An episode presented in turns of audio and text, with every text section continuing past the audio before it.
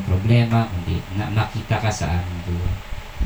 Huwag mo pong pahintulutan na kami ay uh, ma-interrupt dahil sa nakikita namin sa paligid.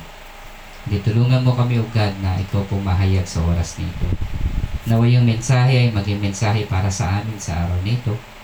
At gayon mo kaming kalakasan, pagpapala at himala sa araw nito sa buhay namin. At ano naman po yung emptiness na meron kami. Ikaw po magpupuno nito at paglalagay. Salamat po sa iyong nakilang pangalan.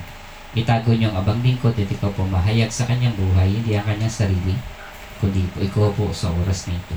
Sa pangalan ni Kristo na aming Diyos. Ang lahat ay magsabi ng Amen. Praise God. Hallelujah. So yung message po natin pag-uusapan ngayon, subject ng emptiness. Sabi nyo nga, emptiness. Emptiness. Okay, pag sinabing emptiness, kasama na lahat yan, general ko na, sinabi ko ng emptiness. Ah, yung emptiness, ito po daw yung kakulangan, kawalan. Ano pa, pagkabigo, kalungkutan, pagkatakot, lahat nung wala sa'yo. Lahat ng negative na meron ka. Yan yung topic natin ngayong araw nito. Ngayon sabi po ng talata sa 1 King chapter 4, verse 3 sa Tagalog, ay sa 80, sabi doon, And Elisha said, Go around and ask all your neighbors for empty jars. Don't ask for just few. Sabi doon, don't ask for a just a few.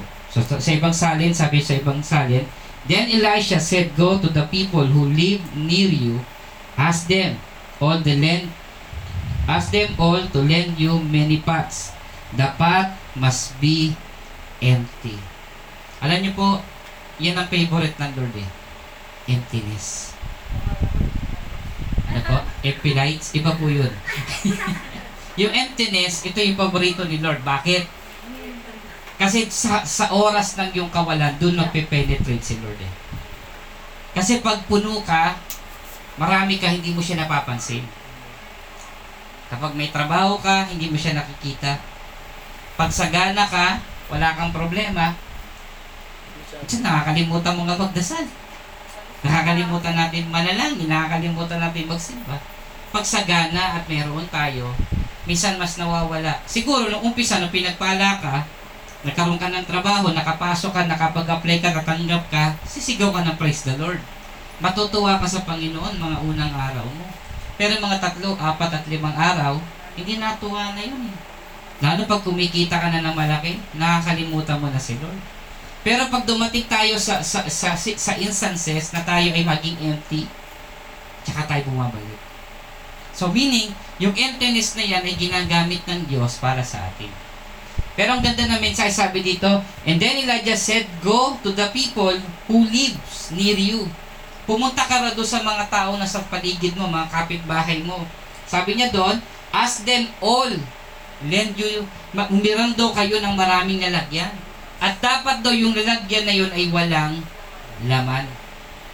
Huwag kang humingi ng kaunti, humingi ka ng marami. Kaya sinasabi ni God sa atin dito, do not settle for small, do not settle for few, settle for big. Mag-expect ka, mag-isip ka ng mas malaki. Mag-isip ka ng mas tama, mag-isip ka ng mabuti. Isipin mo yung mas makakabuti para sa iyo, huwag kang mag-iisip ng makakasama para sa iyo. Kaya nga payo nga po ng mga doktor, pinaka the best na kaibiganin ng tao ang kanyang sarili kasi pag ini ang, ang, ang isip natin ay kalaban natin, diyan tayo matatalo eh. Karamihan ng sakit na nade-develop sa ating katawan nag-uumpisa sa isip. Nag-uumpisa yan sa isip natin. At kapag pumasok sa isipan natin yan, uutusan niya yung mga nucleus, uutusan niya yung mga DNA ng katawan natin na mag-produce ng sakit. Mga negative uh, uh, reactions ng katawan natin. Kaya nga sabi nga nila, yung, yung, yung uric acid, kapag nangaunti ang, ang, ang amino acid sa katawan, papasok ang uric acid. At ang uric acid, uric acid maraming sakit ang napoproduce. Nakuha niyo ba? Kapag ang tao nagkaroon ng uric acid, tumaas yung uric acid niya, ang daming sakit. Pwedeng magkasakit ka sa bato, urinary disease, disease na, iba't ibang uri ng sakit hanggang sa pinakamalalang sakit. Pero sa nag-start yan, sa pagkukulang ng amino acid. At sabi ng doktor, saan ba nakukuha yung uric acid? Number one dyan, sobrang stress. Kapag ang tao ay sobrang stress, tumataas yung uric acid niya. So, nagpuproduce ng maraming sakit sa katawan. Kahit healthy ka eh. Totoo to ah, kahit healthy ka, kapag sobrang stress ka, madali kang magkasakit. Tama ko ba? Kaya nga sabi ng Panginoon dito, you must be empty. Humiram ka, hindi kaunti, kundi madami, hiramin mo. Sabi doon, dapat walang laman. Bakit? Kasi siya ang maglalagay. Amen? Siya ang magpuproduce. Kasi gusto niyang ipakita sa iyo sa gitna ng emptiness mo, kaya kanyang i-full. Kaya kanyang i-fill. Kaya kanyang i-bless. Sa kabila ng kawalan mo, sa kabila ng kahinaan na meron ka, meron siyang gagawin. Kaya sabi niya sa mga sabi niya doon sa babae, sabi ni Elijah, Elijah sabi niya doon, pumunta ka sa kapitbahay mo, manghiram ka ng maraming galon, maraming lalagyan. Pero dapat walang laman. Okay, bakit kaya? Bakit kaya walang laman? Sabi na 2 King chapter 17 verse 1 to 7.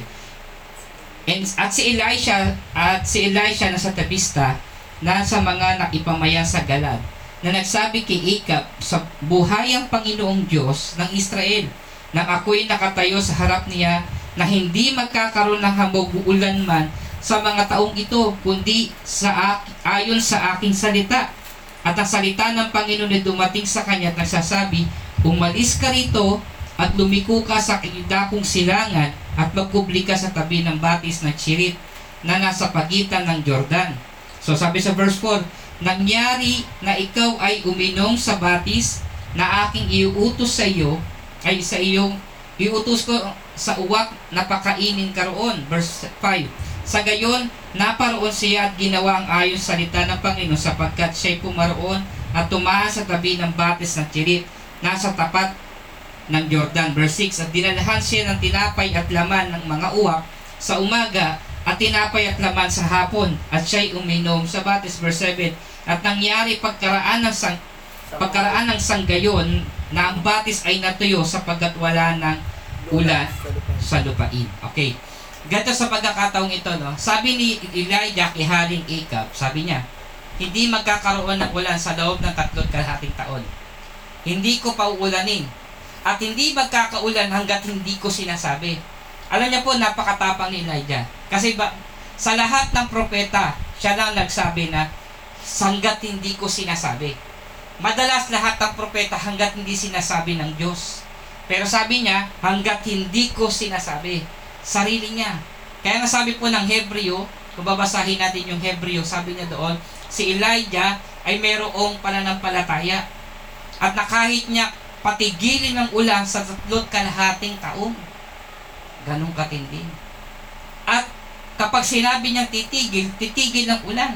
Kaya nga nung, nung sinabi niya yung pinapasabi ng Panginoon na wag, hindi magkakaroon ng ulan sa bayan ng Israel sa tatlot kalahating taon, syempre kasamang madadamay si Elijah. Amen? Ulitin ko ha. Nung nag-prophesy siya at pinapisay niya na hindi magkakaroon ulan ng ulan dun sa bayan na yon, tatlot kalahating taon, madadamay siya. Naman nyo? Kaya nga inutusan siya ng Diyos eh. Balikan natin ha. Sabi dito, sa verse 2, At nagsalita ang Panginoon na dumating sa kanya na nasasabi, Umalis ka rito, lumiko ka sa kanang, sa dakong kanan at magkubli ka sa tabi ng batis ng Chirit na sa tapat ng Jordan. Ulitin ko. Kapag ang Diyos, natusan ka ng Panginoon, hindi ka pababayaan ng Diyos. Ulitin ko ha. Kapag may mission ka, may pagagawa ang Diyos sa'yo, may plano ang Diyos sa'yo, magkakagutom sa paligid, pero hindi ka pababayaan ng Diyos. Amen? Dito niligtas siya ng Panginoon. Hindi siya dinamay. Sa tatlot kalahati na walang ulan, siya lang ang niligtas ng Diyos. Ang sabi ng Lord, utusan kita, unang utos sa Kanya, sabihin mo to, magkakaroon ng taghirap, magkakaroon ng tagutom kasi tatlot kalahating taon walang ulan. Pero sabi ng Lord sa Kanya, yung pangalawang utos, pumunta ka sa bayan ng Chirit. Pumunta ka doon, doon ka magtago, doon ka magkubli. At habang nagkukubli ka doon, magpapadala ako ng ibon para pakainin ka. Nagugutom sa bayan ng Israel, pero sa bayan niya hindi siya nagugutom. Kasi God feed them. God bless them. Kapag sumunod ka sa purpose ng Lord, hindi ka magugutom. Tama po ba? Amen. Sister, Kapag sumunod ka sa pina, pinag-uutos ng Lord sa'yo, sumunod ka sa plano ng Diyos sa'yo, hindi ka magugutom. Kasi tutulungan ka ng Diyos sa lahat ng aspeto. Dito, walang pagkain, uwak ang pinadala ng Diyos. Alam nyo ba ang pinakamadamot na hayop? Uwak. Pag may nakita kumikinang yan, dadagitin niya, kukunin niya yan. Pero nagawang utusan ng Diyos yung pinakamadamot na hayop para pakainin ka. So, ibig sabihin, walang imposible sa Panginoon. Na kahit yung kapitbahay mo na madamot, yung kapitbahay mo na kaaway mo, dahil pinagpala ka ng Lord, nagkaroon ka ng favor sa harapan ng Diyos, gagamitin niya ng Diyos para pagpalain ka. Amen? Nakuha niya ba? Kaya nga maging mabait tayo sa lahat. Kasi hindi mo alam, yung kaaway mo ka ngayon, baka bukas kaibigan mo na. Baka yung dating kinaiinisan mo, yun ang gamitin ng Diyos para pagpalain ka. Kaya nga walang imposible sa Diyos. Kaya sabi doon, umalis ka rito at lumiko ka sa dakong silangan at magkubli ka sa tabi ng batis sa Chirit na sa tapat ng Jordan. At nangyari na iko'y uminom sa batis at aking iniutos sa mga uwak na pakainin ka ron. Biruin mo, hindi anghel ang inutusan. Uwak, itim na uwak. hindi anghel. Maniwala ako kung anghel, pakainin ka. Pero to hindi eh. So, ibig sabihin, kayang gamitin ng Lord ang lahat para i-bless ka. Balikan natin. Nagkaroon ng kagutom sa paligid, lahat walang nakain. Pero yung yung sources ng Lord, yung bayan ng Diyos, yung pinili ng Diyos, yung inutusan ng Panginoon, hindi pababayaan ng Diyos. Kapag ikaw po ay may plano ang Diyos sa'yo, sister, kapatid, isi-set apart ka ng Lord. Ililigtas ka ng Diyos. Ilalayo ka ng Diyos. Naghihirap ang iba, ikaw hindi. Nagugutom ang iba, ikaw hindi. Ano sabi niya sa Psalms? 10,000 at my right side. 1,000 at my right side. Ay di. Tama ba ako doon? Isang, isang libo sa, kan, sa kaliwang kamay. Diba? At sampung libo sa kanang kamay ko. Hindi ka matatakot at matitiyak mo hindi ka maano. Bakit? Kahit maraming virus sa paligid, kahit ang iba nagkakaproblema na, pero pag ikaw ay nasa plano ng kalooban ng Diyos, hindi ka pababayaan ng Diyos. Inutusan si Elijah na sabi mo kay Ahab, Ahab, magkakaroon ng tagutom tatlot kalahating taon. Alam ng Diyos na madadamay si Elijah. Alam ng Diyos magugutom din si Elijah kasi nasa bayan din siya. Doon din siya nakatira kung saan nagpadala ang Diyos ng salot. Pero dahil nga may purpose ang Lord sa iyo, may plano ang Diyos sa kanya, sabi ng Lord, umalis ka. At tanong, paano nalaman ni Elijah yung plano ng Diyos? Kasi siya, dalawa lang ang pwedeng gawin ng tao. Ibigkat o or make a covenant. Minsan naalisin ka ng Panginoon sa isang lugar para makipag-covenant sa iyo. Amen. Amen. Dati masaya ka sa kaibigan mo. Dati masaya ka sa mga friendship mo. Dahil may plano ang Lord ng sa'yo, aalisin ka doon sa mga kaibigan mo. At dadaling ka ng Lord para sa isang covenant. Tama po ba?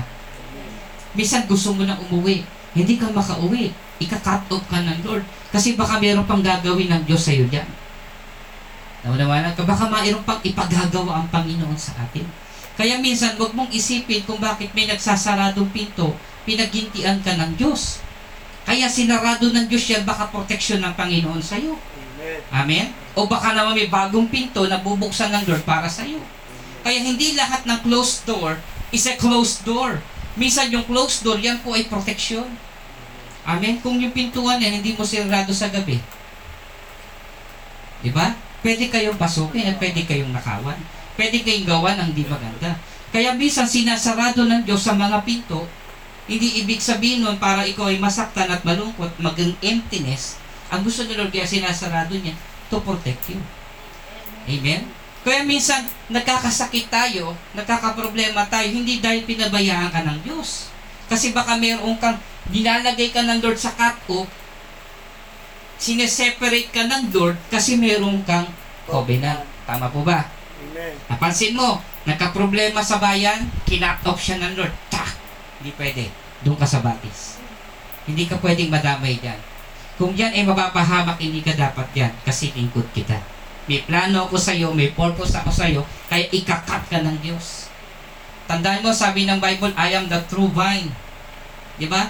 At ang my father is a, ano, vineyard. Ang tatay daw niya ay ang tagagapas. Ngayon, para daw mamunga yung puno, tinitrim. Tama po ba? Amen. Para gumanda yung bunga, tinitrim yung mga puno, pinuputol yung mga unwanted na sanga para mas lalong lumago. Kaya minsan napansin mo yung mga puno, kinakatkat yan para gumanda mas lalong gumanda, mas gumanda ang bunga. Ganun yung ginagawa sa atin na sa Christians para po tayo ay maging mabunga. Minsan may tinatanggal ang Diyos sa atin. Minsan may pinasarado ang Diyos sa buhay natin. Minsan iniaalis tayo ng Diyos kasi mayroong plano ang Diyos para gumawa ng covenant. Tama po ba? Pero ibig di ibig sabihin sinarado ng Diyos ang pinto, pinabayaan ka na. Kasi naikipag-covenant ang Diyos. At yung covenant na yun, ang Diyos ang naikipag-covenant sa iyo, is a faithful God. Is a powerful God. Kaya pag may nakikita ka negative na nangyari sa buhay mo, huwag mo tanongin bakit. Lord, ano? Amen? Ulitin ko ah. Wala kang mabasa sa passage na nagtanong si Elijah, Lord, bakit mo ako nilayo? Bakit mo ako sineperate? Sumunod siya. Verse 2, basahin natin. Ang, ang, salita ng Panginoon ay dumating sa kanya at nagsasabi, ano sinabi niya? Umalis ka rito, cut off. At lumiko ka sa, ka, sa dakong silangan at magpubli sa tabi ng batis ng Cherit na nag, nasa tapat ng Jordan. At nangyari na ikaw ay nas, uminom sa batis na aking iniutos sa mga uwak na pakainin karoon. Verse 5, sa gayon paparoon siya at gumanong pumaroon siya at ginawa ayon sa salita ng Panginoon sapagkat siya'y pumaroon at tumaas sa tabi ng batis ng Chirit na sa tapat ng Jordan. Verse 6, dinalahan siya ng tinapay at laman ng mga uwak sa umaga at tinapay at laman sa hapon at siya'y uminom sa batis. Ulitin ko ha. Verse 7, at mangyari pagkaraan ng sangayong. Sanggayon na ang batis ay natuyo sapagkat wala ng ulan sa lupain. Ulitin ko. Kung yung systems ng mundo nagugutom, kung ang systems ng mundo walang trabaho, kung ang system ng mundo natatakot, pag ikaw nasa systems ng Lord, nasa resources ng Lord, sa economy ng Panginoon, hindi ka matatakot. Amen. Kasi He is always provide. Pagkain sa umaga, pagkain sa gabi, pinoprovide ng Diyos. Ang tanong, paano nangyari? Paano nag-provide ng Lord sa kanya? Because of emptiness. Ulitin ko, because of emptiness. Bakit nagkaroon ng emptiness? Eh, nagkaroon ng tagtuyot eh. Diba? Nagutom ng lahat eh. Alam niyo po ba? Tatlot kalahating taon. Nandun lang si Elijah, hindi umalis. Kumakain siya, umiinom siya, doon lang siya, hindi siya gumagalaw. Kasi inaantay niya yung pangalawang tawag ng Diyos. Tuloy natin sa verse 7. At nangyari pagkaraan ng sangayon ng mga ng batis ay natuyo sapagkat wala ng ulan sa lupain. Verse, eh, may tatlong bagay ako nakita dito. Number one, obedience. Napakahalaga ng pagsunod. Sabihin nyo nga obedience. Obedience. Sa mag-asawa, napakahalaga na may obedience. Kapag hindi ka po marunong mag-obey sa head of the family, mapasira yung system ng family. Pasensya na po ah. Nasa rules yan, sabi ng Epeso. Ephesians chapter 6, sabi niya, mga babae, sundin niyo ang iyong asawa. Mga lalaki, mahalin niyo ang iyong asawa. Mga anak, igalang niyo ang ama at ina. Amen. So pinapakita doon ng Panginoon, mayroong sistema at ang sistema doon ay yung obedience. Hindi dadalo yung kapangyarihan ng Panginoon, yung biyaya ng Diyos without obedience. May kausap pa ba ako? Amen. Okay. Kapag walang pagsunod, hindi dadalo yung biyaya. Eh pastor, wala namang alam yung asawa ko eh. Siya yung head. Sumunod ka. Kasi kapag inunahan mo yung head, ikaw yung naging head, sira na kagad yung systems ng Lord. May sistema ang Panginoon eh. Ang, ang, ang Diyos, ang head of the family, ang, ang- ang- di ba? Tapos, ang tatay, aday, mali pala, ang tatay ang head of the family, at ang Lord ang head ng church. So, lahat po tayo ay nasa head. Ang Panginoon ang head natin. At tayo bilang tatay, tayo dapat ang nasusunod. Hindi dahil, dahil tayo ay malakas, tayo magaling, kasi tayo binigyan ng Diyos ng mandate na para pamahalaanan ng pamilya. Pansinin niyo po ah, kapag yung pamilya, yung father di pamilya, hindi sinusunod ng babae, kapag yung head of the family na, nasira, ano mangyayari sa loob? Mababag, madadaganan. Di ba sabi ang tatay ay pader, haligi, eh kung bumagsak yan, kahit may ilaw ka ng pamilya, madadaganan yan. Tama po ba? Kaya nga napakahalaga ng parte ng tatay kasi siya yung foundation. Ano natin? Kahit gaano ka kasakit sa ulo, kahit nakakabalas na siya, nakakainis na siya, minsan hindi mo maintindihan. Dahil nga ikaw ay obedient sa Lord, hindi sa Kanya, kundi sa Lord, susundin ng Lord, pagpapalain ka ng Diyos.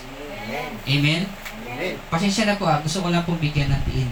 Hindi dahil sa magaling siya, hindi dahil siya yung malakas, kundi ito yung tama. Kaya nga, si Elijah, nakita niya yung plano ng Diyos, he obey. Nung sinabi, habi ng Lord sa kanya, sabihin mo to kay Ikan, na magkakaroon ng tagtuyot, pwede na siyang patayin ng oras na yun. Pero hindi siya pinatay. Sinabi niya, hanggat hindi ko sabihin, hanggat hindi ko i-prophesy na magkakaulan, hindi magkakaulan. Ang ginawa niya, tumakas siya. Kasi ano sabi ng Lord eh, umalis ka na dyan. Tatlot kalahating taon, magkakaroon ng taggutom dyan, kaya umalis ka na. Sinave siya ng Lord, sumunod siya. Ay ngayon, natuyo yung tubig, natuyo yung batis. Sa pangalawa, trust in the Lord. Biruin mo, umalis ka sa bayan, narinig mo lang yung boses ng Diyos, sumunod ka. Sumunod ka, nagtiwala. Napakahalaga yung pagtitiwala. Bakit daw? Learn to listen to God's voice, to the fresh visions of commandment. Tandaan niyo po, ano sabi ng Lord? Hindi lamang sa tinapay nabubuhay ang tao, kundi sa bawat salitang lumalabas sa bibig ng Diyos. Alam niyo nung binasa ko sa English, yung original language, ang sabi doon, Man shall not live by bread alone, but every word proceeded. Hinanap ko sa dictionary yung sinasabi ng proceeded, ang tawag doon, the following words. Intindihan niyo? Yung susunod na salita. Kasi madalas ang napapainggan lang natin yung naunang sinabi. Pero yung pangalawang sasabihin, hindi natin nadinig. Oh, hindi nyo naintindihan. Ulitin natin. Sabi ni Abraham, sabi ng Lord kay Abraham, Abraham, ibigay mo yung anak mo sa akin. Unang word, tama? Amen. Ang unang pumasok sa Abraham, yung unang salita. Anong unang salita? I-offer mo yung anak mo. Dahil nga si, si, si Abraham ay galing sa Canaanites, ay sa Chaldean, galing sila sa Chaldean. Kaya nga siya inalis ng Panginoon sa Chaldean kasi yung kanilang pananampalataya kapag sinabing offering, tao ang ino-offer.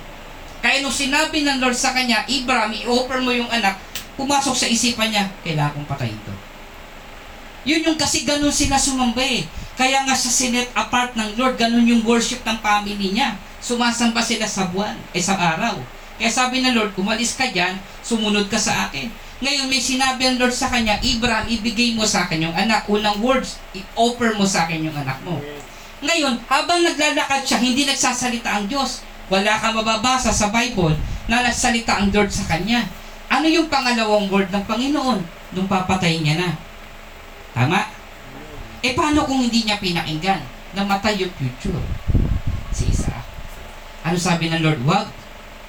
Pangalawang word. Ang tawag doon, proceeded. Kaya nga dito sa pagkakataong ito, mayroong following words. May proceeded word. At napaka-importante na pinakikinggan mo ang Diyos sa kanyang sinasabi. Ang tanong, paano mo malalaman? Gusto niyo malaman? Paano? Amen. Sino nagbabasa ng Bible? Amen. Salamat sa isa. Doon po yun. Ulitin ko ah. Balikan ko po. Meron nga ng Bible mo. Minamata nyo to. To, minamata nyo.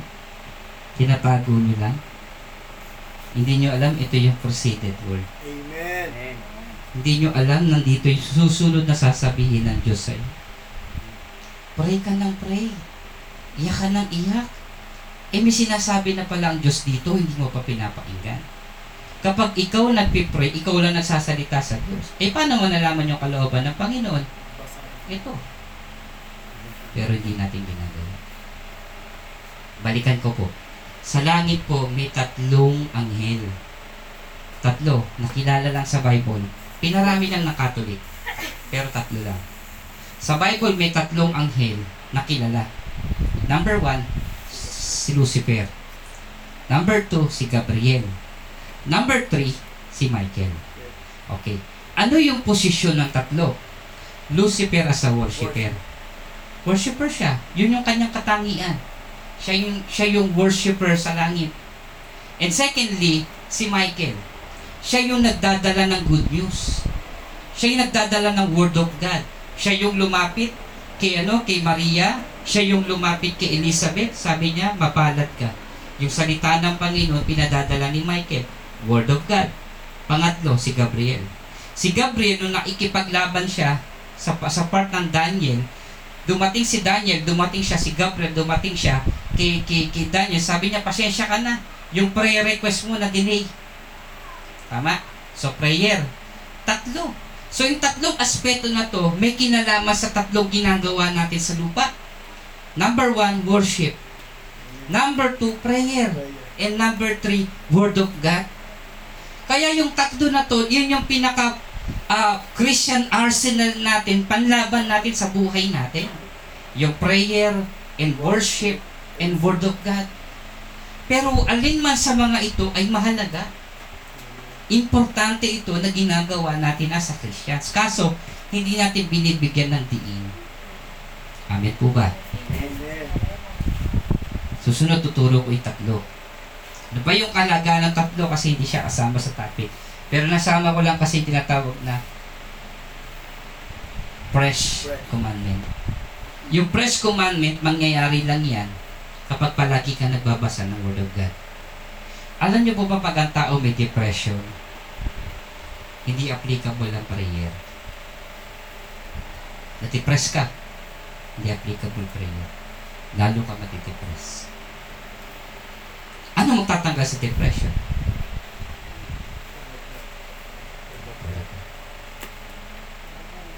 Sinubukan ko niya. One time, nagkaroon ako ng depression sa hindi ko alam. Na-depress ako. Yung natutulog ka na magigising ka tapos wala namang dahilan. Tapos bigla kang kakabahan parang hindi ka na makahinga. Hindi mo alam kung may sakit ka or wala kang sakit. Hindi mo maintindihan. Basta ang pakiramdam ko, parang mamamatay na ako. Hindi ako makatulog. Hindi ako makakain. Na-depress ako ng ilang araw. Pero hindi halata sa church. Pero isang linggo na akong depress. Pray ako ng pray, walang nangyayari. Lalo pa ako nadidepress. Siyempre, pinapipray mo yung sitwasyon mo. Lord, tulugan mo po, baka mamatay na ako. Kung mamamatay? Lalo ako nadidepress, di ba? Nangyari kasi yung ganito. Yung chewing ko tumawag sa amin. Sabi ng chewing ko, meron siyang sakit, kinukulang yung kanyang potassium. Sinabi yung mga sintomas. Pinakiramdaman ko yung sarili ko. Na-depress ako. Kasi lahat ng sintomas nangyayari sa akin. Sa, talagang sobra-sobra na yung depress ko. Alam ba, nagpa-check up na ako sa doktor. Sabi ng doktor, oh, ano pa pa-check up mo? Gusto ko pa-check up yung aking potassium. Baka kasi kinakapos na ako, kinukulang na. Imposible yan, sir. Okay ka pa naman. Eh, eh, basta, basta ba, check up niyo ako. Nagpa-check up ako na walang sakit. Tapos, nung pabalik ko kinabukasan, yung doktor na magche-check up sa akin, kasi kuko ni result eh, yung doktor na lala, pakausap sa akin, wala doon. Iba yung doktor na bumasa. Nung binasa yung, yung findings, nagtataka siya. Sabi niya, bakit may ganitong, ano, may ganitong test? Para saan ito? Kasi, bukod dun sa potassium, may mas, ma- ay bukod dun sa, sa, sa iningi ko na CPC, may mas malalim pa na test. Sabi niya, may sakit ka ba, boss? Sabi niya, may AIDS ka ba? Ayun sabi sa akin. Lalo tuloy ako na-depress. Pray ako ng pray sa Lord. Lord, kasi yung mga sintomas talagang pumasok sa isipan ko, hindi na ako makatulog. Sumobra yung lalim ng mata ko. Tulala ako palagi. Pray ako ng pray, walang nangyari. Alam mo, one time, binuksan ko yung Bible. Hindi kasi makatulog eh. Binuksan ko. Binasa ko isang chapter. Nakatulog ako. From day on, nawala yung depression. Amen. Amen. Tama? No, totoo yan. Yung depression, kasi bakit ka mo yung Bible kinakausap ka ng Diyos? Sa, sa prayer, ikaw ang kumakausap sa Panginoon. Ikaw ang salita ng salita, yung nararamdaman mo, sabi ka ng sabi, hanggang sa siyempre nararamdaman mo, natitipres ka lalo. Pero yung Bible, kinakausap ka niya, nare-relax yung utak mo. Kaya nga payo ko, pagka nadidepress ka, nawawalan ka ng pag-asa, natatakot ka, read the Bible. Hindi ko sinabing huwag kang mag-pray. Hindi ko sinasabing huwag kang magdasal. Pero kapatid, subukan mo magbasa. Makikita mo nagsasalita siya ngayon at buhay na buhay. Kung may depressions ka ngayon. Pag pinag-pray kita, iiyak ka. Tama? At maalala mo yung nangyayari sa'yo, tama? Pag nagpipray ka, naalala mo yung nangyayari sa buhay mo. Pero subukan magbasa ng Bible. Makikita mo. Matatanggal yung depression. Subukan mong umawit sa Panginoon, matatanggal yung depressions. Amen? So ito yun, sabi doon, obey, trust in God, learn to listen to God's voice, to the fresh commandment. Mayroong bagong utos. Huwag kang mananahan sa lumang tinapay. Amen? Ulitin ko ah, huwag mong kainin yung yesterday's bread. Kasi yung lumang tinapay, hindi na yun ang tinapay ng Diyos. Amen. Sapagkat ang sabi ng Lord, there are new every morning, greatest thy faithfulness. Bigyan niyo po kami ngayon ng aming kakanin kahapon. Hindi. Araw, Araw. araw.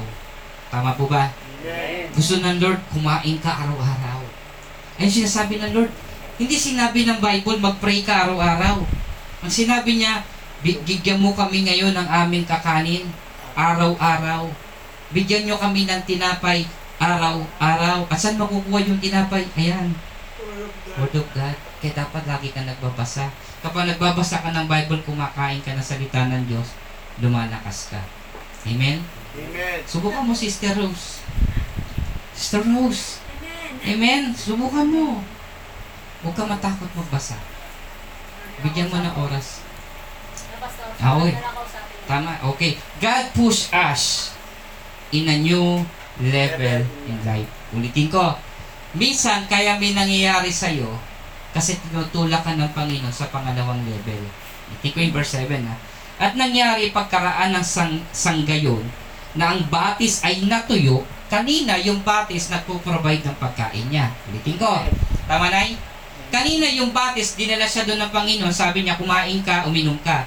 Yung batis kung saan siya dinala ng Diyos, yun yung batis na natutuyo na ngayon. Ayun. Nakuha niya na. Balikan ko ulit ha. Kanina sabi ng Lord, umalis ka dyan. Pakakainin kita. Pumunta ka doon sa batis ng chirit. Ipoprovide ko yung kailangan mo. Bibigyan kita ng tubig. Tama?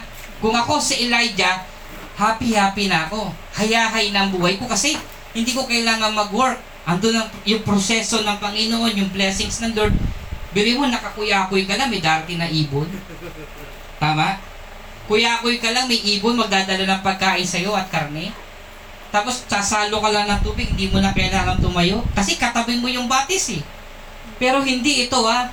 Ilutusan ka ng Lord, dumunta ka sa batis, ipoprovide ng Lord yung kailangan mo. Pero minsan, may fresh vision eh. May fresh level eh. Sabi dito, at mangyari ang sanggayon, magkaraan ng pag, ang batis ay natuyo sapagkat wala ng ulan sa lupa. Yung kaninang sources niya, wala na. Yung pinagagalingan ng tubig niya, wala na. Baka siguro yung uwak hindi na dumating. Tama? Hindi ibig sabihin kapag yung sources na tuyo, wala nang gagawin ng Diyos. Baka minsan tinutulak ka ng Panginoon sa susunod na level. Amen. Naintindihan niyo? Amen. Kaya minsan pag natanggal ka sa trabaho, hindi ka pinabayaan ng Diyos. Makinig. Baka ikaw ang kausap ko. Baka ikaw yung kausap ko ngayong araw na ito. Minsan pag nawalan ka ng trabaho, hindi ibig sabihin nun, pinabayaan ka ng Diyos. Minsan kaya hindi ka nakauwi dahil pinabayaan ka ng Diyos. Baka minsan, sinusubo ka ng Panginoon o dadaling ka ng Panginoon sa isang level. Tama? Amen. Next level. Sabi nyo nga next level. Next level. Eh, wala kang trabaho ata. Sabi ni Atan kanina, Pastor, kahit wala akong work, pinapakain ako ng Panginoon. Next level. Tama? Amen. Buti pa daw nung wala siya trabaho, nakakakain siya tatlong beses sa araw. Nung may trabaho siya, isang beses lang. Kasi pagod na pagod siya magtrabaho, tutulog na lang, wala nang time na kumain. Diba? Yung sweldo niya, inaantay na ng nanay niya. Hindi siya makabili ng pagkain. Ngayon, siya nagiintay sa nanay niya. Ama? Di, joke lang. Di ba?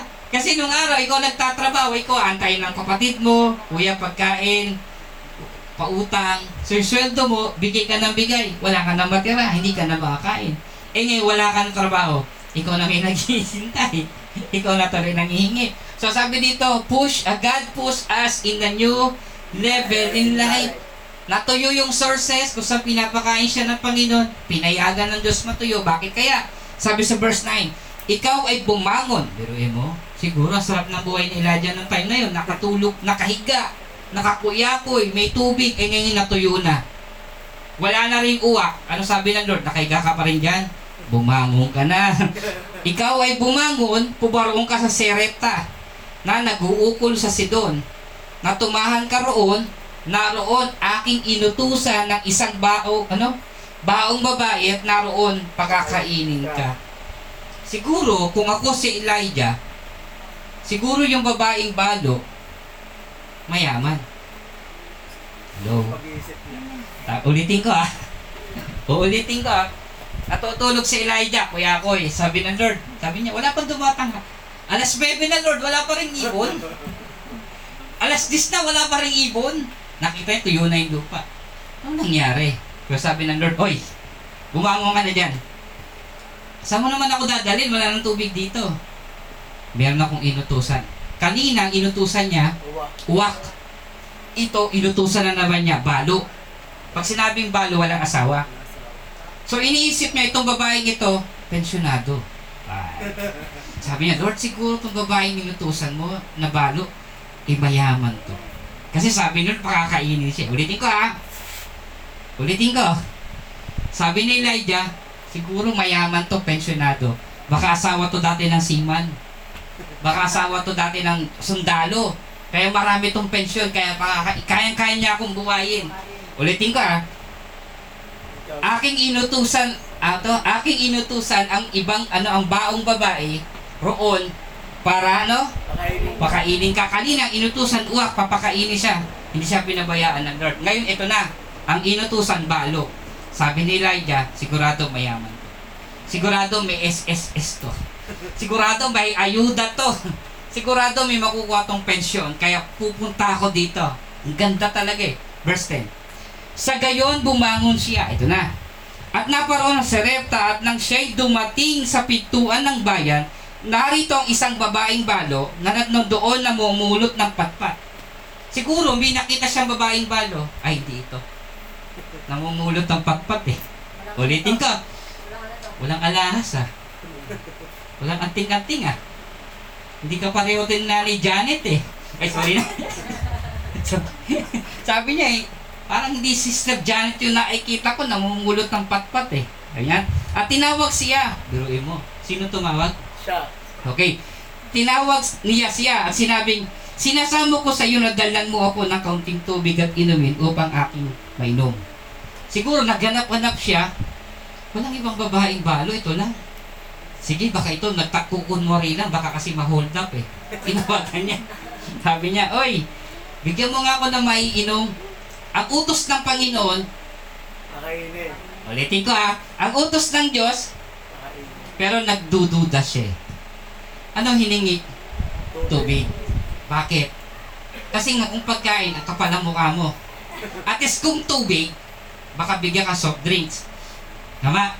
Hindi eh. Para titignan niya kasi ano yung level ng buhay ng babae, tama? Kasi pag mayaman, pag tubig, pwede ito soft drinks o juice. May kasama pang tinapay. Tama? Kasi, inom ka pastor. Bigyan ka tubig. May pagkain. Tama? Ito sabi niya, siguro, nagpapanggap lang ito. So pinuntahan niya pa rin, inutusan niya, bigyan daw siya ng pagkain. Verse 11. Nang siya ay yumaon upang kumuha, tinawag siya at sinabi, Dalan mo ako. Ayan na. Dalan mo ako. Ah, dalan mo ano sina, dalhan mo ako. Sinasamo ko sa iyo na isang subong tinapay sa iyong kamay. Ito masakit verse 12. Kanyang sinabi, ang Panginoong mong Diyos ay buhay. Ulitin ko ah, ang Panginoong mong Diyos ay buhay. Ako'y wala kahit munting tinapay, kundi isang dakot na harina sa gusi at kaunting langis sa banga. At narito, ako'y mamumulot ng dalawang patpat upang ako'y pumasok at ihanda sa akin at sa aking anak upang aming kainin bago kami mamatay. Sabi Diyos ko po, mali yata napuntahan ko. Wrong ano? Wrong turn yata to, Lord. Hindi yata to yung babaeng inihingan ko. Parang negative to, Panginoon. Hindi to positive. Tama? Wrong person. Siya ba talaga, Lord? Ang sabi mo sa akin, pakakainin ako. Eh, bukas mamamatay na to. Tama? Nakuha niyo ba ako? Amen. Ako, Master Janet. Eh, Sister Rose. Sister Janet kasi tinutukoy doon eh. Nandito siya nakaupo eh. okay. Kunyari lang naka-short yan, pero... Sorry po. Siguro, pag may punta sa'yo na Janet, no? Makita ka. Okay. Sabi doon, ako'y namumulot ng dalawang pagpatpat upang ako'y Pumasok. at ihanda sa akin aking anak upang kami ay makakain bago kami mamatay. Itong taong ito, ang iniisip niya na kagad. Pero eh, habang binabasa ko to, ito yung nagbigay sa akin ng conclusions eh. Ay ng, ng rima eh. At kanyang sinabi, ang Panginoong mong Diyos Ay buhay. ay buhay.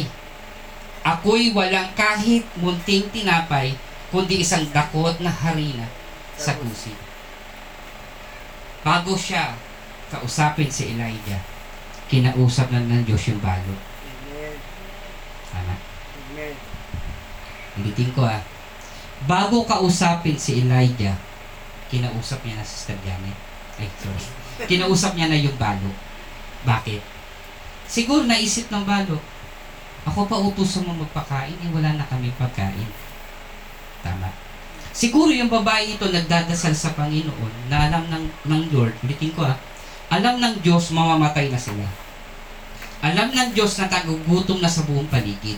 Alam ng Diyos yun. Ididingit sa kaalaman. Pero itong babaeng ito, alam niya rin na wala nang kakainin. Wala na tong, wala nang mailalabas. Naawa ang Diyos sa babaeng ito. Gusto ng Diyos magawa siya ng himala. Gusto ng Panginoon, ma-extend pa yung buhay nila. Kaya nga, pinadala niya, ulitin ko ah, pinatuyo ng Diyos yung batis para naman si Elijah lumabas. Kasi komportable na si Elijah doon sa batis na mayroon siya eh. Kaya nga, dahil nga, sabi ng Lord, kanina ka pa natutulog dyan, nakahilata ka lang, bumangon ka na. Ngayon, uutusan kita para maghimala ka doon sa babae na bumamatay na bukas. Nakuha niya ni istorya. Amen. Ang topic natin kanina, next level. Amen, next level. Mamamatay na yung babae, mag, na, wala na siya kakainin, last meal na lang nila yun. Buti pang iba may happy meal. Ito wala nang happy meal, last meal na. Di ba? Yung iba nakakabili pa ng BTS, sila hindi na. Okay? So gutom na sila, mamamatay na sila, isang dakot na pagkain na lang. Ang problema, hinihingi pa ng propeta. Sakit na. May kwento yan. So ito naman tayo si kwento. Okay. May isang pastor pumunta sa bahay. May dalawang anak yung babae.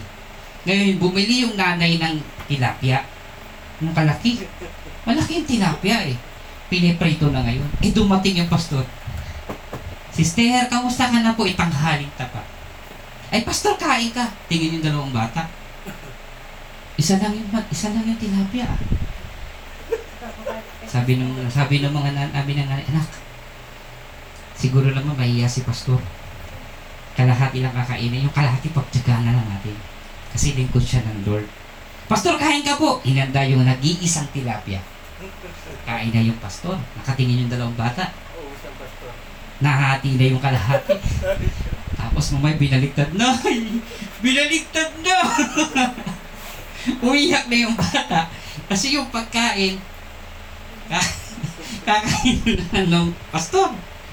Alam niyo po, minsan may ganyang part eh. Yung, yung part na yun, nakakainin mo na lang. Dahil may dumating na lingkod ng Diyos. Ulitin ko ah, Nagpipray ito sa Panginoon. Nakipag-usap na to sa Lord, ito na lang ang pagkain namin, bukas wala na kami. Wala na kaming kakainin, mamamatay na lang kami. Last meal na namin ito. Kaya sabi ng Lord, utusan kita. Meron akong papupuntahin niya para i-bless ka. Pinapunta yung pastor.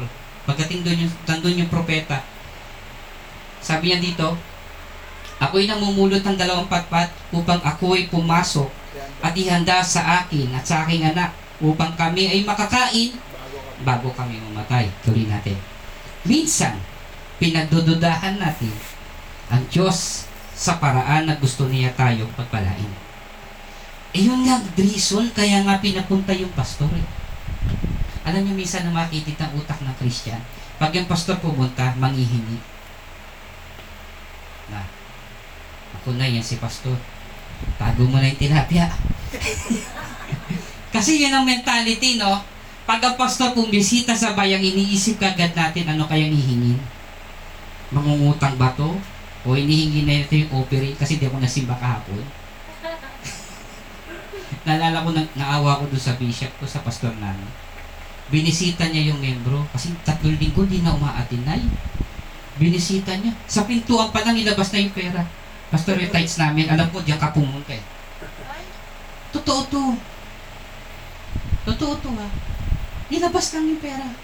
Hindi na pinapasok, hindi pa inom ng tubig, hindi. Maluwa ka talaga sa kwento. Kaya nga ako nagtapat ako sa pastor namin. Kasi nakita ko yung heart, yung puso niya eh. Hindi na siya magaling, hindi siya mahusay, pero yung puso niya nandun.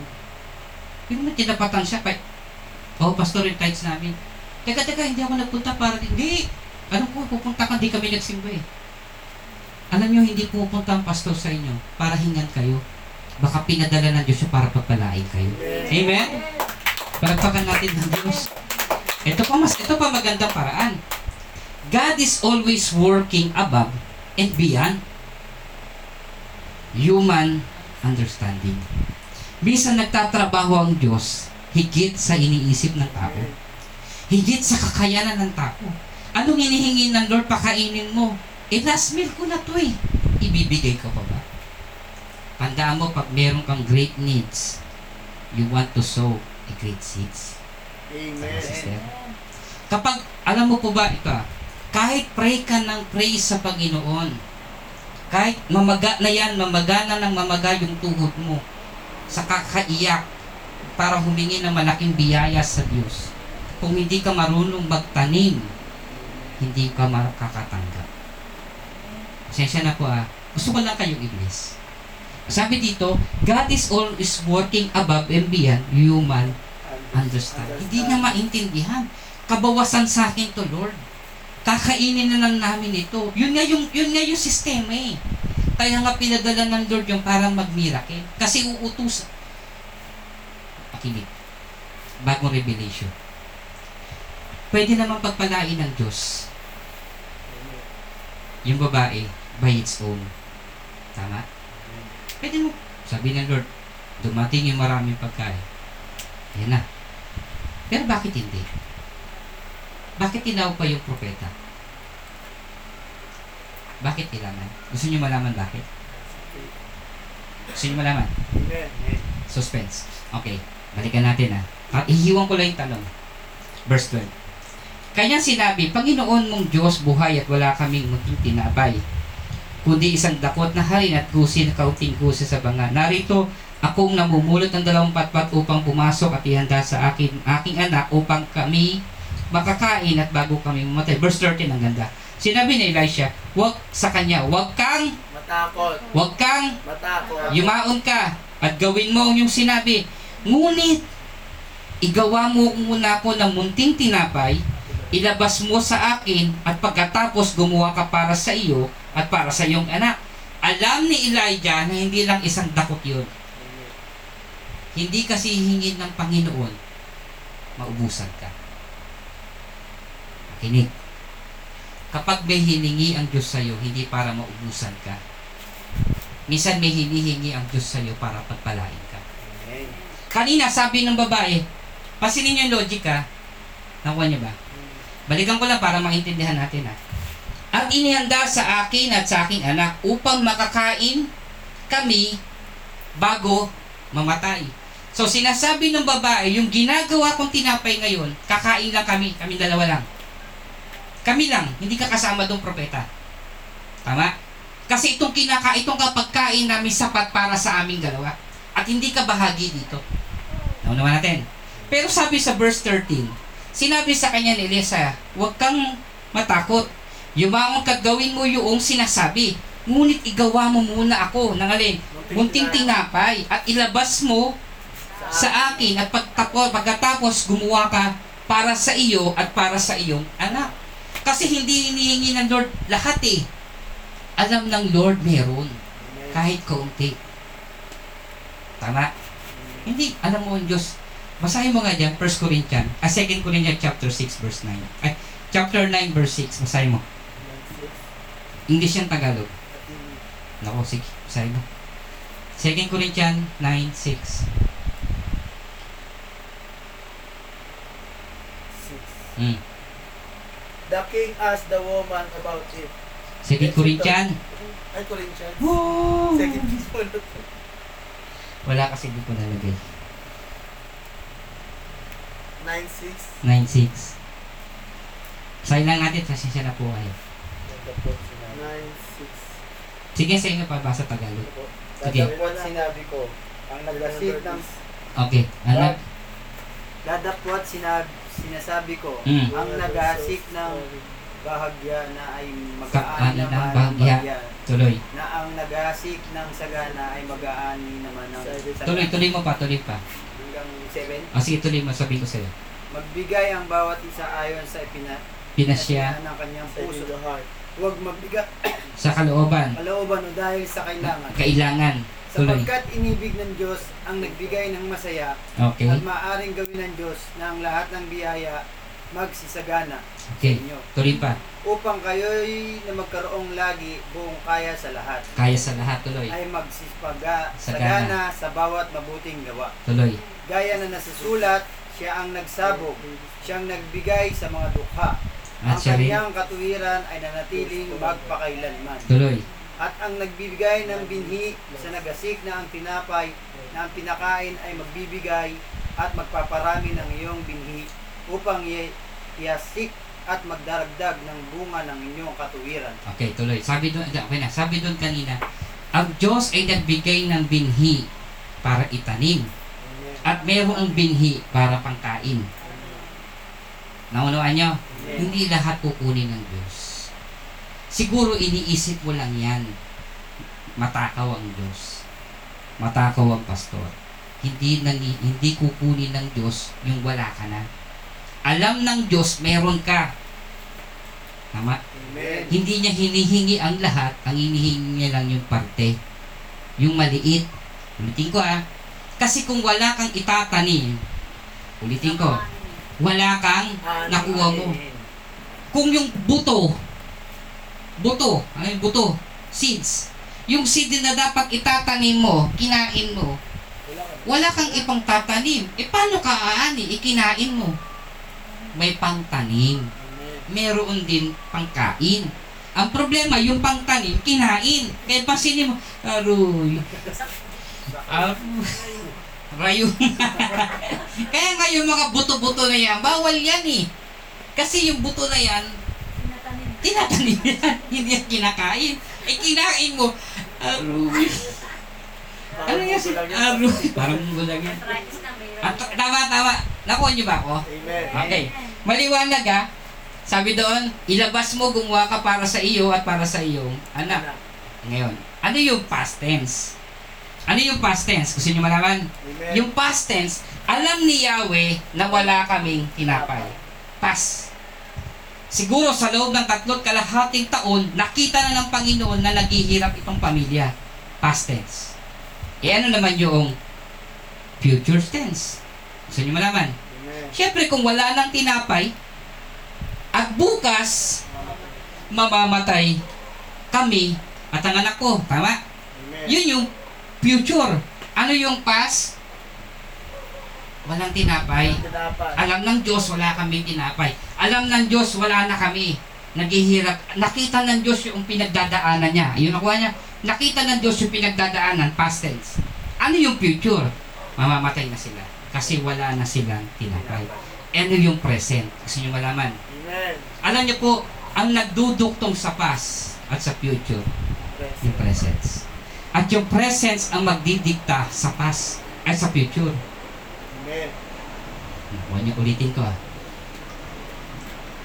Para mabago ang past. Past.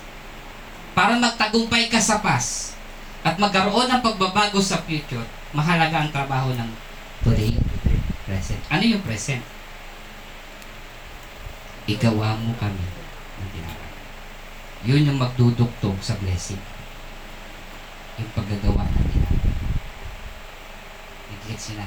Amen. Malinaw na sa inyo. Amen. Ulitin ko ah, hindi mababago ng panalangin yung si estado ng buhay niyo. Totoo ito. Diretsuhan to. Hindi kayang baguhin ng Lord yung estado ng buhay mo nan unless meron kang gawing tinapay. Amen. You know? Na-encourage ba kayo? Amen. O nag-iisip na kayo? Ngayon naman si Pastor. Sumalakay na naman. Uulitin ko, hindi to pera-pera ha. Mamaya ma- ma- makasuhan na naman ako. Gusto ko lang bigyan ng diin. Alam ng Diyos wala kang pagkain. Alam Diyos na naghihirap ka. Pero alam ng Diyos hindi ka talaga sagad. Alam niya.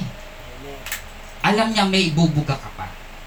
Kaya sinasabi ng Lord, gawa mo unang tinapay. Kasi yung gagawin mong tinapay ang magduduktong sa'yo sa buhay mo. Ang gawa, babago ng buhay mo, yung maliit na tinapay. Tuloy natin. Ano yung keywords? Your present can overcome your past and dictates Wow, ulit natin. Your present can overcome your past and dictates your future. Today is Important. important. Tama po ba? Amen. Yung yung present, yung ngayon taong atong atong araw na ito, kaya niya pagtagumpayan yung kahapon. Ano yung kahapon? Walang tinapay. Amen. Ano yung future? Mamamatay sila. Ngayon, anong sagot? Yung present. Today is important. Yung decisions na gagawin mo ngayon, napaka-importante. Kaya mong pagtagumpayan yung kahapon, kahit nasasaktan ka kahapon, nasaktan ka kanina, pas na yun. Ano yung present? Oh. May mang, dapat may gawin ka. Tuloy natin. Ano man ang magagawa ng Diyos, ano ang magagawa ng Diyos sa walang laman na lalagyan? In our God, ito, our God, my God, can do miracles in your life. God works done in God's way, in God's way, you never lack of supply. Tuloy natin sa Malaki 3.10. Okay, balikan, bago natin balikan, babal, tutuloy ko lang yung kwento. Yung tinanong ko kanina. Sabi ng Lord, sabi ng babae, Panginoon, eh sabi niya, kung pinapunta ka ng Diyos mo dito, alam niya naman na wala kaming tinapay, alam niya naman na gugutom kami, at bukas mamamatay kami. Pero sabi ni Elijah, hindi yan totoo. Gawan mo ako ng tinapay. So ginawan siya. Pinakain siya. Nung nakakain siya, ang sabi niya, mang, ibinasa natin yung verse kanina, manghiram ka sa kapitbahay ng mga sisidlang walang many as you can. Wag few, at many. Damihan mo na. Sobrang dami na. Lahat na siguro nilagay nila. Pagkatapos nun, yung langis na natira, langis, tinakal. Alam mo sabi ng Bible? Eh di, iba palang istorya to. Hindi pala langis. Ah, tama ito ngayon. Tama lang. Yung langis, umapaw. Umapaw. Alam niyo ba yung langis nung time na yon? Very essential.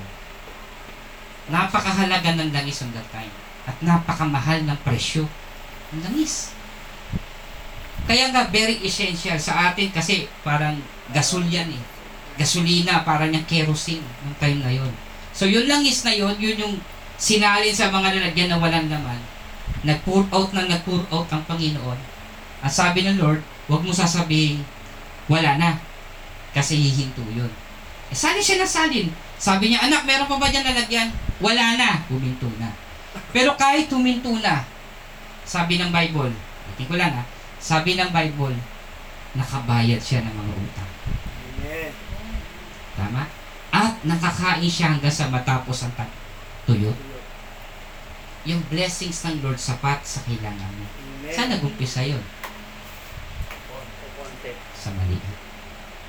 Kaya pag minsan may nagpapadala, pinadala ang Diyos, may mensahe ang Panginoon, huwag mong isipin, huwag mong kontrahin na mababawasan na naman yung laman ng bulsa ko.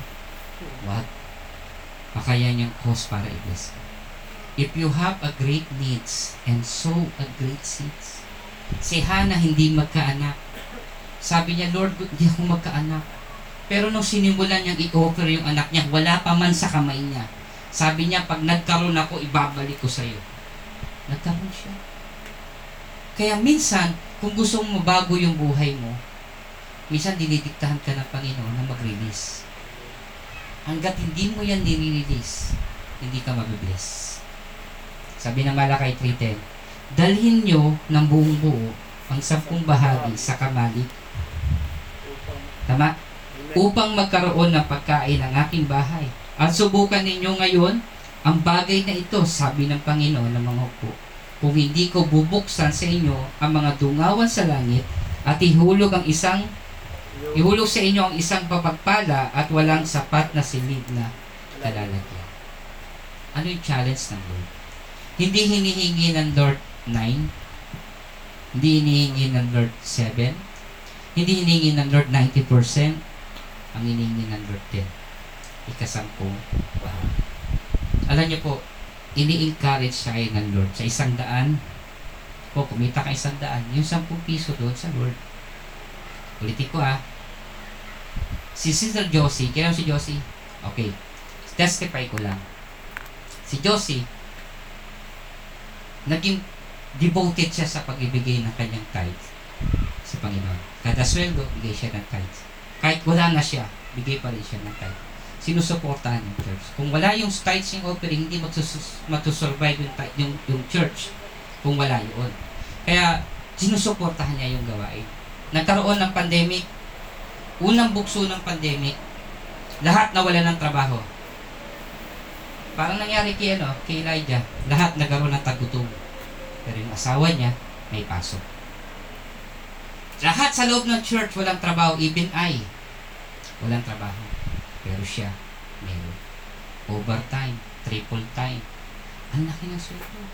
Lahat, ilang beses nag-lockdown. Ilang beses nag... Ilang beses nagkaroon ng GCQ. Lockdown. Yung iba wala na naman trabaho. Yung asawa niya, may trabaho pa rin. Until now, they continue in work. Sabi nga, masisira ang sistema ng mundong ito. Pero dahil sa sistema ka ng Diyos, yung iba walang trabaho, ikaw may trabaho. Amen. Amen? Amen?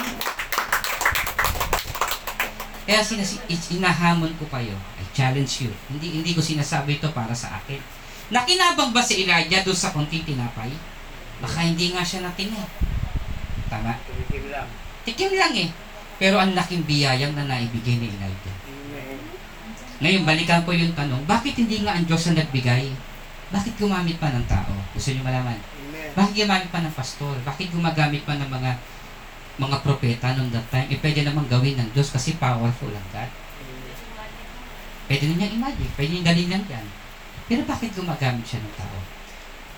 Magic clue para maintindihan niyo. Kasi bawal. Buti ka, bawal ang espiritu sa mundo. Oh, teka, mag-iisip ka. Eh, bakit may bad spirit? Sabi ko ah, bawal ang espiritu sa mundo. Nung nilikha ng Diyos ang langit at lupa, kasama si Eva at Adan, ang sabi ng Lord kay Eva at Adan, i-dominion nyo yung mundo. Hindi niya sinabing ako bilang God ang magdo-dominate ng mundo, ang tao. Ang mundong ito, tao ang nagmamay, ari. Bawal ang espiritu dito sa mundo. Pumunta si Satan. Tinukso yung babae. Ibinigay ng babae yung dominion kay Satan. Sumailalim, sabi ng Bible, dahil sa kasalanan, pumasok ang kamatayan sa tao. Dahil sa isang tao, pumasok ang kamatayan at kasalanan.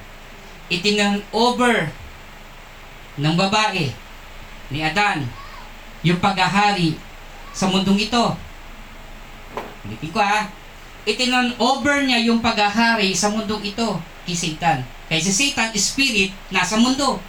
Kasi yung yung kapangyarihan ng, kaya ang sabi ng Bible, di ba, ang nagmamay-ari ng mundong ito, si Satanas. Ngayon, may ebidensya ba ako?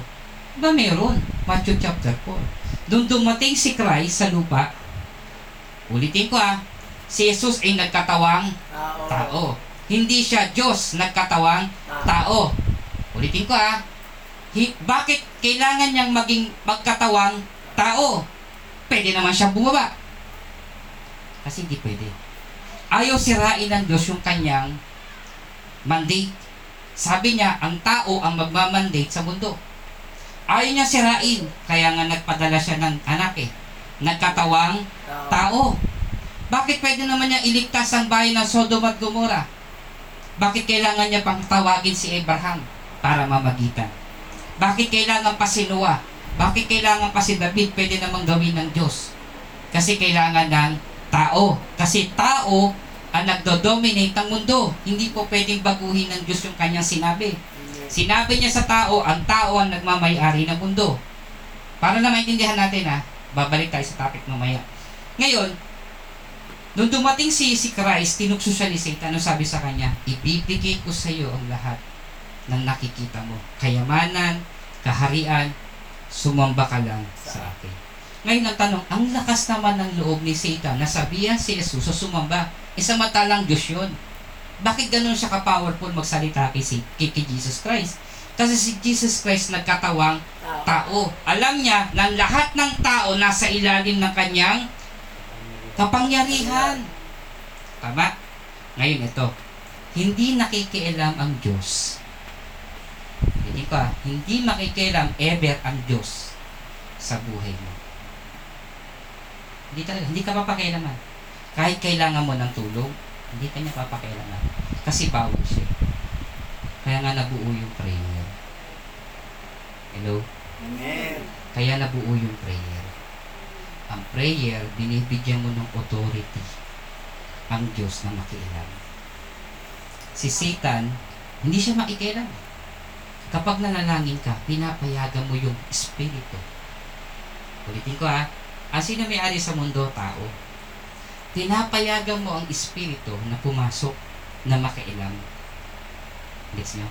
Kaya tayo nagdadasal kapag nagpipray ka sa Panginoon, binibigyan mo ng power si Lord na makialam sa buhay mo. Amen. No, sister. Kaya napakahalaga din ang prayer. Napakahalaga din ang word of God. Binibigyan mo siya ng power sa buhay mo para mag-operate. Kasi hindi kanya pakikilaman. Kasi pag-aari mo yung mundo. Kaya nga nung pinangalanan niya yung mga hayop, nakialam ba si Lord? Ikaw mo tawagin bulati yan. Diba? Huwag mo tawagin aso yan. Hindi niya pinakailaman. Kung ano yung tinawag ni Adan, yun na yun. Diba? Kung sinabing kuwago, kuwago yun. Pag sinabing tuko, tuko yun. Hindi na nabago yun. Hindi yung pinakailaman ng Diyos. Teka, huwag mo tawagin kuwago yan. Guwapo yan eh. okay, hindi niya na pinakailaman. Hinayaan niya lang kasi may kapangyarihan ng Diyos ang tao sa mundo. Kaya nga, ang tao para makailam ang Diyos sa atin, magdasal ka. Lord, pinapayagan na kita. Kaya nga, kung gusto ng Lord i-bless ka, hindi siya makikialam. Maliban na may gamitin siya na tao. At yung tao na yun na magbibless para sa. Padadaluyin ng Diyos yung blessing sa iyo. Kaya tanong, susunod ka ba? Amen. Yun yung masakit. Ano sabi naman ng kaibigin mo? Bigay mo. Tandaan nyo, lahat ng matatanggap nyo, galing sa Diyos. Sabi nung iba, hindi na daw uso tithes. Pero sa akin, the more na nagka-tithes ka, pinapakita mo na may kapangyarihan ng Diyos sa buhay mo. Amen. A tithes is the act of humility. Kasi pinapakita mo na itong meron ako hindi galing sa akin, kundi may parte ang Diyos sa buhay ko. Amen? Amen. Ulitin ko ah, may problema ka, magulo ang buhay mo, mag-tithes ka. Tatanggalin ng Diyos yung salot. Tatanggalin ng Diyos yung malas. Kumita ka ng sampu, may nagbigay sa'yo ng sampu, yung piso itago mo. Mabigat hindi. Hindi. Hindi. Chichirya nga, tatlo piso. Tama? Magkasakit ka pa. Sa ispa, di ba? Minsan may 20 pa. Gumagastos ka sa milk tea, 150. Tama? Buy one, take one. Ang mangyari sa'yo, ab- diabetes. Pero yung 150 mo, kung tama yan sa Lord, kahit 15 pesos lang, pag tama yan sa Lord, i-bless ka ng Lord. Amen. Ulitin ko, may nagbigay sa'yo. Sister, kunyari lang. Imposibleng wala ka eh. Ulitin ko ah. Sabi ng babae, kakain kami. Mamatay na kami bukas. Pero pinilit ni Elijah. Hindi pwedeng wala. Sabi, sabi kasi ni Lord eh, ikaw magpapakain sa akin. Wala nang iba. Kahit posible na wala yan, sinungaling ka. Tama? Alam niyang meron yun. Kaya imposible kapatid na wala ka. Totoo lang ha. Imposible wala ka. Eh pastor, wala na kami imposible wala. Meron ka. Alam ng Diyos yun. eh. Kung gusto mo pagpalay ka, katuto kang mag-release. Huwag mo suluhin, huwag mo kainin ng buo. Alam mo, nung kina, kung kinain nila yon, ah, patay na sila bukas. Pero hindi eh. Dahil sinira nila. Siguro sabi, isang dakot, kaunti ang hiningi. Kung isang dakot yung kakainin nila, kaunti lang hiningi, parang 10% lang yun. Binigay niya, kinain, hindi pa natinga. Pero yung pagpapalang dulot, sobra-sobra. Amen? Amen. Amen? Hindi ko kayo ginugoyo. Sa inyo kung maniniwala kayo hindi. Ang sinasabi ko lang sa inyo, nakatanggap ka na 10, tabi mo na agad yung piso. May nagbigay ng 100, tabi mo yung 10. Hindi mabigat. Basta tinago mo. Ang mabigat kasi, yung biglaan, ano ba ibig sabihin? Ano mo, isang libo. Sampu, sa, isang daan? Bigat yata nito. Tama? Ano naman niya? Alam mo, nagtagas na to ah, nangyari to sa amin. Meron akong tights kasi may trabaho naman ako. May tights ako, 600. Eh, anniversary ng church. Bitin ko ah, anniversary ng church namin noon. Siguro mga 4th anniversary ng church namin. Eh, wala naman akong supporter. Ako lang nagsusupport sa church. Kaya yung tights ko, dito ko sila pinadala. Sumahod ako. Tights ko, 600. Ngayon, sabi ko, tinignan ko yung handa namin, kaunti lang. Badness, kulang yung handa natin, kulang ng ano, ulam, puro pagkain, puro mga kakanin to eh. Wala man lang ulam. Binigay ko, hindi ko sinabi sa kanya, binigay ko yung 600. Bili ka ng ano, ng ulam, dalawang kilo manok. Gawa ka ng ano, yung chicken curry. Chicken curry ah. Doon sa tights ko kinuha. Dapat yung tights sa Lord eh. Maganda intention ko eh, pakainin yung mga membro. Alam mo, nangyari? Oras ng kainan. Minatira pa pala, bumili, gumawa pa kami ng ano, buko pandan. Minatira pa eh, nagbuko pandan pa kami. Tapos eto na, no, pagdating ng alas 4, kainan na. Sa dami ng handa, yung bukod dalawa lang ang napanis. Totoo to ah. Sa dami ng handa na meron doon, kakanin, mga napapanis yan, di ba? Kakainit pa naman ng panahon. Kakanin, sopas, yung luto namin na ni Bradness na offering ko sa Lord, dapat, ginawa ko ng chicken curry tsaka ng ano, Pandan. buko pandan, panis, lahat. Walang nakakain. Gusto ko lang sabihin sa inyo, pag para sa Lord, sa Lord. Kapag kinuha mo yun, kukunin din ng Diyos sa iyo. Amen. Amen? Amen. Kaya magtiwala ka na. Subukan mo. Kaya mula nun, pag sa bagay ng Diyos, sa bagay ng Diyos. Eh minsan, talagang sa sobrang gipit mo, magagamit mo. Meron akong pantights, hindi ko na naman binigay ulit. Hindi na ako nadala. Hindi ko binigay, totoo lang hindi ko binigay. Binili, ano? Binili ko ng pagkain ng anak ko. Kasi nangingi ng Jollibee. Binilang ko ng Jollibee. Hinati ko pa. Lord, sa'yo yung kalahati, sa anak ko kalahati. Kasi walang-wala talaga ako doon. Alam mo, pag uwi ko ng bahay, nilagnat yung anak ko. Nangutang ako, halagang 3,000, pa-check up, gamot. Sabi ko, kung binigay ko lang sana yun, di sana nagkasakit. Tama. Kasi hindi sa'yo. yun. Pastor ako na nito. Sige po. Ano, ah, tawag dito. Kaya naniniwala talaga ako sa ikapula talaga. Apo. Kasi talagang ano yan eh. Talagang powerful talaga yan. Amen. Talagang totoo yan. Command yan ni Lord. Isa yan dito sa Bible. Hmm. Totoong naniniwala. Alam ni Lering yan na totoong naniniwala ako sa times. Kasi ganito, um, di ba nakikinig ako sa morning devotion Hmm. sa umaga, doon sa ano. Ngayon, nagka-tights din ako sa kanila noon. Pero bihira. Pero mas more on dito. Kasi ito yung church natin. Ngayon, ang hatiin ko sana yung tights ko nung time na yun. Ah, yung 300 yata yung peso. Tapos doon, nakatay sana ako 300. Kaso, hindi ko na i-tights. Sabi ko, sa Gcash sana ipapasok ko sa kanila, eh, hindi ko na i-tights. Ngayon sabi ko, kasi sabi, inutusan ko to na ano, hindi niya na, naipasa. Ngayon, nagpunta siya ng City Hall. Oo. Nagpunta siya ng palengke. Nung nagpunta siya ng palengke, Pinapunta siya ng, hindi, wala na.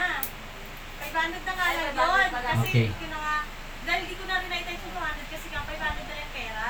Mm. Tapos ngayon, tapos namalengke siya, pagpunta niya sa parking, may binayaran siya ng 20 pesos na ticket, parking fee. Ngayon yung parking fee, nawala, yung card ko, nawala niya. Kaya ang halaga ng card, 500. 500. 500. Okay. Sa akin eh, mas lang. Ngayon, sabi ko, hala pastor, bigla ako parang may bumulong sa akin na, kasi pang mo yun eh. Tama. Hindi mo ibigay. Tama. Diba? Yun talaga, yun talaga yung Diba? unang pumasok sa isip ko na, bakit, bakit, bakit nire-reveal sa akin ni Lord na, ano yun eh, tawag doon, bakit pinagandang pumasok sa akin na, sabi ko sa kanya, kasi sabi, nagsisihan kami dalawa pa po eh. Sabi ko, hindi, pero kasalanan ko yun eh. Sa- Sabi ko sa kanya, sabi niya, bakit? Kasi, dapat pang tights ko yun, di ba? Mm, Hindi tama. ko binigay lahat. Totoo yun. Ngayon, lalo pa kami nawala ng pera. O Yes. tama, walti ang pera namin kasi yung pera na 500 pa, ibinayad pa namin isa. Kaya 500 na pera. Kaya wala na po talaga kami pera. Hindi ako kasi 500 yun. Oo. Diba? Kasi para kay Lord yun eh. Ilalaan mo na yun eh. Kaya kung gusto nyo mabago yung buhay nyo, totoo lang po, Sister Lian. Kung gusto nyo po lahat tayo dito, brother, kung gusto po natin mabago yung buhay natin, pagkatiwala mo sa Lord, with 10%. Bakit? Hindi mo kawalan kasi maliit na bagay. Pero pag yun ininteresan mo, mas malaki pang nawawala sa Hindi ka sinusumpa ng Diyos kasi nasa ilalim na tayo ng sumpa. eh. Nililigtas tayo ng Lord ng sumpa. At kapag nagbibigay ka ng tithes, tinuturuan mo ang, ang ta- sarili mo na magtiwala sa kakayanan ng Diyos. Amen. Kaya hindi ako naniniwala na, Pastor, wala akong pera. Meron. May natatanggap ka. Meron. Tabi mo na. Kahit 10 piso, di piso, itago mo. Amen. Sige po. Okay, last na lang. Last na. Okay. Yung mga nakaraan, nakaraan bago po dumating si Auntie Carol dito. Bakit namatay si Auntie kasi ako. Pero naibig na, tapos pumasok dito ka. Yung mga nakaraan linggo na yun, wala na akong pera. Wala akong pera kasi bumili ako ng, kasi may binili kami eh. Wala akong pera kasi wala na rin natira sa padala ni ate. Kasi hindi ako na, ayoko na mangingi. Kasi nahiya na ako mangingi na mangingi. So wala na kami pera sa mga tuwid. Mm. So, ngayon sabi, sabi ko, ngayon lang ako, pumunta sa Ate Ros. Alam mo yan, binigyan mo pa ako sa 50 pesos, di ba? No, Ate Ros, ngayon lang ako nawalan ng pera sa wallet ko. Ni piso wala. Tapos, alam mo yung, pero sabi ko, pero hindi ako nangangalo. Sabi ko gano'n sa kanya. Di ba sinabi ko sa iyo? Pero sabi ko, pero alam ko, hindi ako na, basta yung pakiramdam na alam mo hindi ka nangangamba na magkakaroon ka. Ganun eh. Iba, yung- hindi ko alam kung na-experience na iba yun, pero ako yun ang na-experience Mm. na talagang yung faith ko na hindi ako mawawala ng pera. Na magkakaroon ako, may darating. Kinapukasan, dumating ang antikaro. Binigyan ako ng dalawang milyon. Amen. Patapaan si Lord. Thank you. Kaya sabi ko, yung tiwala ko talaga sa tights talaga na yan. Talagang totoo yan.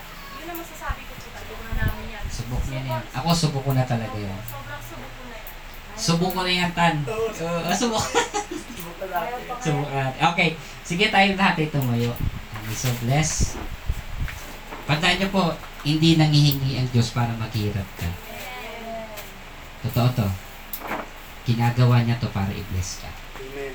Yung isang dakot na tinapay, pwede magbigay sa iyo ng panghabang buhay na biyaya. At yung isang dakot na tinapay, pag ininteresan mo, sorry, better luck next time. So tayo pa'y manalangin sa Panginoon. Father God, salamat sa message sa ginigay mo. Hindi ako nangamba kanina ko ng mensahe ipagkakaloon mo. Kundi naniwala ako na ikaw magbibigay ng mensahe sa oras na ito. At salamat sa ilang minuto na binigay mo sa akin para makagawa ng message. At pinapasalamatan kita, Lord. Because you are great, you are faithful, God. At sa umagang sa hapong ito, Lord God, kagaya ng mensahe, tinuturoan mo kami sa the next level, O God, ng aming buhay.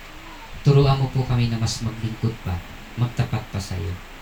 Alam ko, Lord God, naninibago kami, mahirap sa parte namin na magbigay at magkaloob dahil kabawasan ito para sa amin. Pero kung mga ito ay susi para i-bless mo kami, gagawin namin, Panginoon. Yes. Magtutulungan mo kaming maging tapat sa anumang natatanggap namin, ibabalik namin sa iyo. Because tithes, Panginoon, ay sa iyo at yung 90% para sa amin. At salamat po, Lord God. I-bless mo po ang lahat pa rito, Panginoon. Ang lahat, Panginoon, na magtitiwala sa iyo, hindi mo bibiguin. Beyond our comprehend, beyond our imagination, so God. Higit na kaya mo kaming i-bless. Higit pa ang kaya mong gawin kung kami magtitiwala at susunod sa kalooban mo. Kaya po salamat Panginoon sa kapangyarihan ng Banal na Espiritu. Samahan kami at pangunahan sa gawain ito. Patuloy mong i-bless, O God. Pinadalangin ko na bigyan mo pa ng kagalingan Sister John Lois, O God. Yes, Lord. Patuloy mong ipakita yung power mo para sa buhay mo. Maging yung kanyang kapatid na sa ibang bansa. Dalangin Yes. ko na ano man po yung purpose mo at ang layunin kung nangyari ito sa kanya, naniniwala ko may plano pa. Yes. At mga pinto nagsarado, may mga bintana kang bubuksan ng Amen, Diyos. At kung may nagsaradong pintuan, hindi mo siya pababayaan, Yes. Panginoon. At dalangin ko, Lord God, patuloy mo siyang pagpalain para matupad yung kanyang plano, yung purpose niya Yes. ng lugar na ito ay maging church mo, Panginoon. Yes. I-bless mo siya, Panginoon. Pagpalain mo siya. Alam ko ang reasons mo kung bakit na-delay yung kanyang pag-uwi. Alam ko may reasons ka at meron kang gagawin. I-bless mo si Lenlen, O God. Pagpalain mo siya bilang katuwang ni Sister John Lois. Yes, Bigyan mo siya ng blessing sa kanyang trabaho. Pagpalain mo siya araw-araw, Yes. protection mo sa lahat ng uri ng aksidente at kapahamakan. Yes. Pagpalain mo si Sister Rose. Yes, Alam ko meron siyang pinagdadaan